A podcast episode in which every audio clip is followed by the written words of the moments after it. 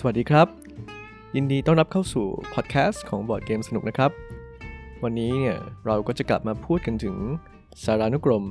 Building Blocks of Tabletop Game Design โดย Jeffrey Engelstein และ Isaac Shalev กันอีกครั้ง โดยที่ในสารานุกรมเนี้ยจะพูดถึงระบบทุกอย่างเลยครับ ที่อยู่ในบอร์ดเกม ต่อจากครั้งที่แล้วเลยนะครับ ก็ครั้งที่แล้วเนี่ยเราได้พูดถึงเรื่อง uncertainty หรือความไม่แน่นอน ไว้ ครั้งนี้เนี่ยเราก็จะมาพูดกันต่อนะครับว่า 5 ระบบถัดไปที่ยังอยู่ในหมวดความไม่แน่นอนหรือว่า uncertainty เนี่ยมีอะไรบ้างสำหรับระบบแรกของวันนี้นะครับ ก็คือ communication limits หรือการจำกัดการสื่อสารนั่นเองสำหรับคำอธิบายนะครับของระบบนี้เนี่ยก็คือเกมเนี่ยอาจจะจำกัดผู้เล่นนะฮะไม่ให้สื่อสารระหว่างกันได้อย่างเปิดเผย โดยที่บางครั้งเนี่ยอาจจะห้าม สื่อสารกันเกี่ยวกับข้อมูลบางอย่าง หรือบางครั้งก็อาจจะห้ามวิธีการสื่อสารบางอย่าง เช่น ห้ามพูดคุยกันเป็นต้นครับสำหรับเกมที่ใช้การจำกัดการสื่อสารหรือว่า communication limits เนี่ยส่วนใหญ่ก็จะเป็นเกมที่ผู้เล่นจะต้องช่วยเหลือกันใช่ไหมครับ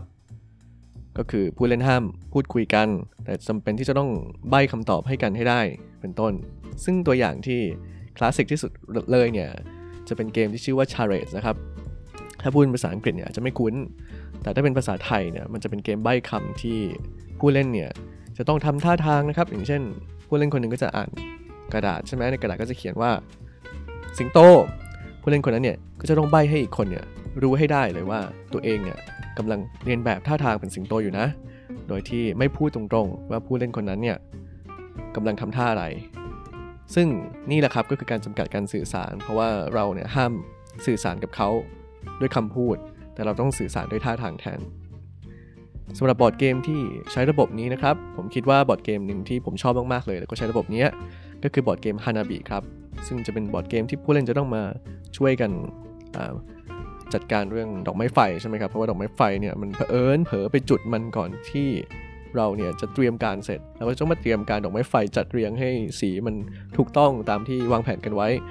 ซึ่งในเกมฮานาบิเนี่ยผู้เล่นคนหนึ่งเนี่ย ผู้เล่นในเกมนี้ในเกมฮานาบิเนี่ยทุกคนนะครับจะถือการ์ดจำนวนหนึ่งไว้ในมือ แต่ว่าตัวเองเนี่ยจะไม่เห็นการ์ดพวกนั้นครับก็คือต้องหันออก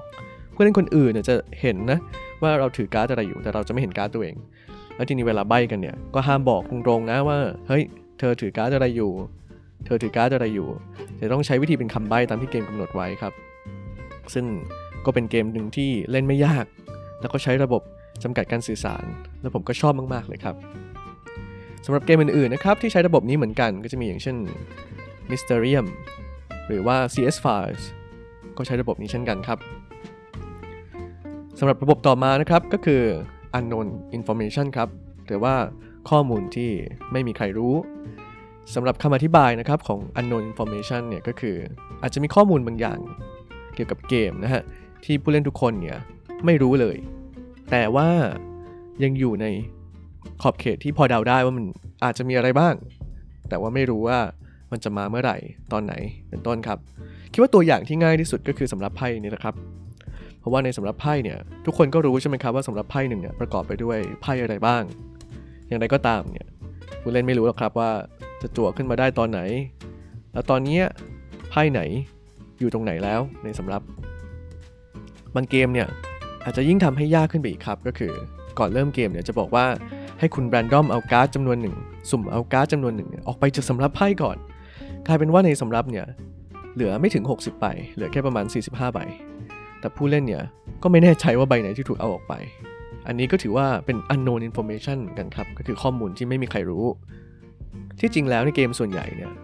ก็มักจะใช้ระบบนี้กันทั้งนั้นนะครับ โดยเฉพาะเกมที่มีสำรับไพ่ ที่เป็นเหมือนกับว่า event dex อะไรแบบนี้ครับ เพราะทุกคนก็พอรู้แหละ ถ้าคนไปเปิดดูสำหรับไพ่ก็จะรู้แหละว่ามันมีการ์ดอะไรในสำหรับบ้าง แต่ทุกคนไม่รู้ไงว่ามันจะออกมาตอนไหน หรือบางครั้งเนี่ยมันก็อาจจะไม่ได้เป็นไพ่ก็ได้นะครับ มันอาจจะเป็นโทเค็นส์มันอาจจะเป็นไทส์มันอาจจะเป็นอะไรก็ได้เลย ที่ทุกคนเนี่ยไม่รู้ว่ามันจะมาเมื่อไหร่ นี่แหละครับก็คือ unknown information ก็หลายเกมเลยครับที่ใช้ระบบนี้ ผมคิดว่าอาจจะไม่จำเป็นต้องยกตัวอย่างเนาะ ทุกคนน่าจะพอเดาได้แล้วแหละสำหรับระบบที่ 3 ของวันนี้นะครับ ก็คือระบบ hidden information ครับ หรือข้อมูลที่ถูกปิดบังอยู่สำหรับคำอธิบายของเกมนี้นะครับ ก็คืออาจจะมีข้อมูลบางอย่างในเกม ที่ถูกปิดบังจากผู้เล่นทุกคนเลย ยกเว้นผู้เล่นคนเดียว สังเกตเห็นได้นะครับว่าความแตกต่างระหว่างข้อมูลที่ถูกปิดบัง กับข้อมูลที่ไม่มีใครรู้เนี่ย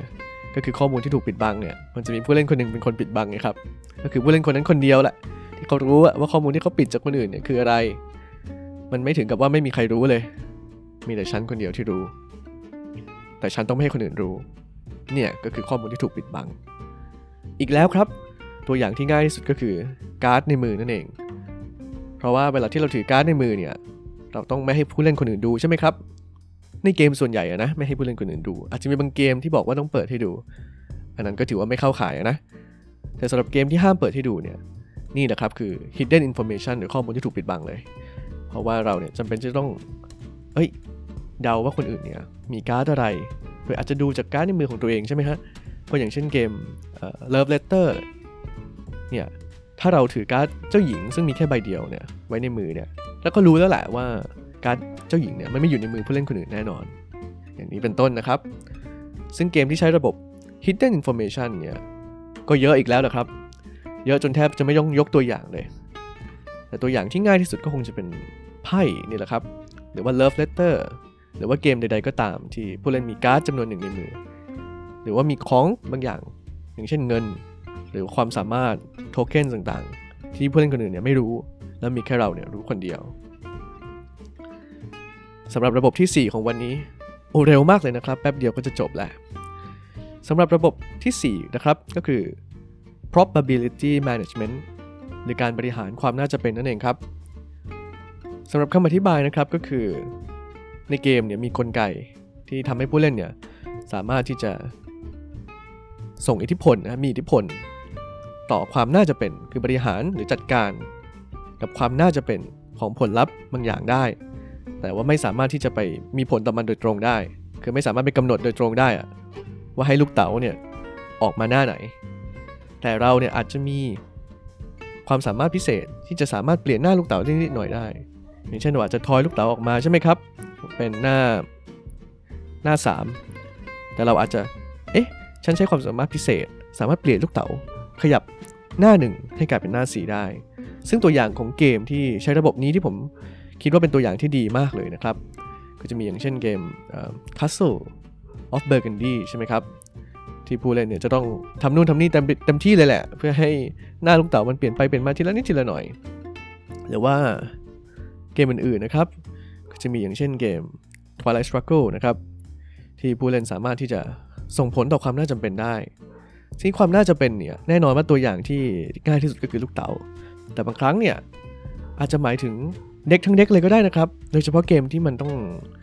สร้าง deck ก็คือ deck building เนี่ย เพราะว่าเราเนี่ยจำเป็นที่จะต้องค่อยๆ ซื้อการ์ดเก่งๆ ดีๆนะครับเข้ามาใส่ในกองเรา เพื่อให้กองการ์ดของเราเนี่ยมัน combo กันได้ดีมากขึ้น มันแข็งแกร่งมากขึ้น ซึ่งหลายๆ ครั้งเนี่ยเราก็จำเป็นที่ต้องปรับให้ deck ของเราเนี่ยมันออกมาเป็นในทิศทางนั้นทิศทางนี้ อย่างเช่นอาจจะเอาการ์ดใบนั้นออกไป ขายการ์ดนั้นทิ้งไป ซื้อการ์ดใบไหนเข้ามา เพื่อให้มันออกมาเนี่ย perfect ที่สุดเลย ซึ่งนี่แหละครับก็คือการบริหารความน่าจะเป็นเหมือนกันนะ เพราะเราไม่รู้หรอกว่าเราจะจั่วการ์ดใบไหนออกมาได้เมื่อไหร่ แต่อย่างน้อยเราพยายาม พยายามปรับแต่งให้ deck ของเราเนี่ยมัน perfect ที่สุดได้ เพื่อเราจะได้จั่วการ์ดที่เราอยากได้เนี่ยให้มีโอกาสที่จะจั่วมันได้มากที่สุดครับ ตัวอย่างของเกมที่ใช้ระบบนี้นะครับ แน่นอนถ้าพูดถึง Deck Building ก็ต้องพูดถึง Dominion ใช่ไหมครับ หรือว่า Twilight Struggle หรือว่า Castle of Burgundy หรือเกมอื่นๆอีกมากมายครับ ที่มีการเล่นกับหน้าลูกเต๋า หรือมีการปรับแต่งการในเด็กของเรา และสำหรับระบบสุดท้ายของวันนี้นะครับ ก็คือ variable setup นะครับ หรือว่าการเซตอัพเกมที่แตกต่างกันไปในแต่ละครั้งที่เล่นคำอธิบายนะครับก็คือสำหรับเกมที่มี variable setup เนี่ยตอนเริ่มเกมเนี่ยมันอาจจะมีการ set up ที่แตกต่างกันไป อาจจะมีการสุ่มที่แตกต่างกันไป อย่างเช่น แผนที่ทรัพยากรเริ่มต้น จุดเริ่มต้นของผู้เล่น หรือว่าเป้าหมายของเกมด้วยซ้ำเลยนะครับ ที่แตกต่างไประหว่างเล่นในแต่ละตา ตัวอย่างที่คิดว่าทุกคนน่าจะคุ้นเคยนะครับ ก็คือบอร์ดเกมคลาสสิกอย่าง Catan นี่แหละครับ เพราะว่า Catan เนี่ยถึงแม้ว่ามันจะมีกฎบอกอยู่นะ ว่าถ้าเล่นครั้งแรกเนี่ยควรจะ set upเอ่อแผนที่แบบนี้ อย่างไรก็ตามเนี่ยถ้าเกิดเล่นครั้งหลังๆเนี่ยเขาก็บอกว่าคุณสามารถที่จะสุ่มได้เลย ว่าจะให้เกาะคาถานเนี่ยอะไรอยู่ตรงไหนบ้าง ซึ่งบางทีมันก็อาจจะไม่ได้สมดุล 100%แต่มันก็ช่วยทำให้การเล่นแต่ละครั้งเนี่ยมันแตกต่างกันไป ได้รสชาติที่แตกต่างกันไป หรือว่าเกมอย่างเช่น Battlestar Galactica ใช่ไหมครับ ที่ผู้เล่นเนี่ยเเริ่มมาเนี่ยก็จะมี set up อาจจะมีแตกต่างกันบ้างอะไรแบบนั้น แต่ว่า Battlestar Galactica ความจริงแล้วเนี่ย ก็อาจจะไม่ได้ถือว่า set up แตกต่างกัน100%นะครับ เพราะว่า เริ่มมาแล้วส่วนใหญ่มันก็จะเหมือนเดิม แต่ว่ามันอาจจะมีอะไรบางอย่างที่มันแตกต่างไป อาจจะไม่ใช่ตัวอย่างที่ดีที่สุด ต้องขออภัยด้วยนะครับเมื่อกี้ที่ยกขึ้นมา ทีนี้เกมที่ใช้ระบบนี้เนี่ยผมก็คิดว่าค่อนข้างเยอะนะ ลองพูดถึงเกมที่ไม่ได้ใช้ระบบนี้ดีกว่า อย่างเช่น กระดานแผนที่บางเกมอาจจะใช้ผสมผสมกัน อย่างเช่น แผนที่ของ Terra Mystica เนี่ยมันจะ ฟิกใช่ไหมครับ ก็คือถ้าเราใช้กระดานเริ่มต้นอย่างเดียวนะ ไม่ได้ซื้อตัวเสริม ไม่ได้ซื้อกระดานอะไรพิเศษเนี่ย มันก็จะฟิกหมดเลย งั้นเวลาผู้เล่นเนี่ยมาเล่นขัดเอ่อ Terra Mystica อีกครั้งเนี่ย ก็อาจที่จะ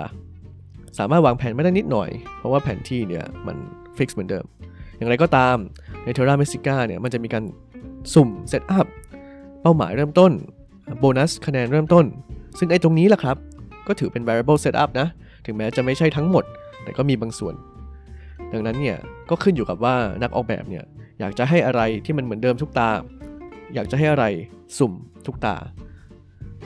แต่ว่าสิ่งที่ต้องระวังนะครับก็คือความสมดุลนี่แหละครับ ว่าเราจะทำยังไง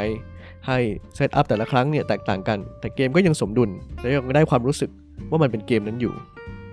เอาละครับ วันนี้ก็คิดว่าน่าจะครบกันแล้วนะครับสำหรับ 5 ระบบในหมวด uncertainty รั้งหน้าเนี่ย เราก็จะยังอยู่กับหัวข้อ uncertainty หรือความไม่แน่นอนอยู่ ส่วนจะเป็นระบบอะไรบ้างนั้นน่ะก็เพื่อนๆ รอติดตามกันได้เลยนะครับผม หรือว่าจะรอให้ผมเนี่ยอัดให้มันเยอะๆก่อน อัพคลิปให้มันครบก่อนเนี่ยแล้วค่อยมาฟังย้อนหลังก็ได้เหมือนกันครับ อย่างไรก็ตามวันนี้เนี่ย ก็คงจะต้องลาไปก่อนแล้ว ไว้เดี๋ยวเรามาพบกันใหม่ในตอนถัดไปนะครับ สวัสดีครับผม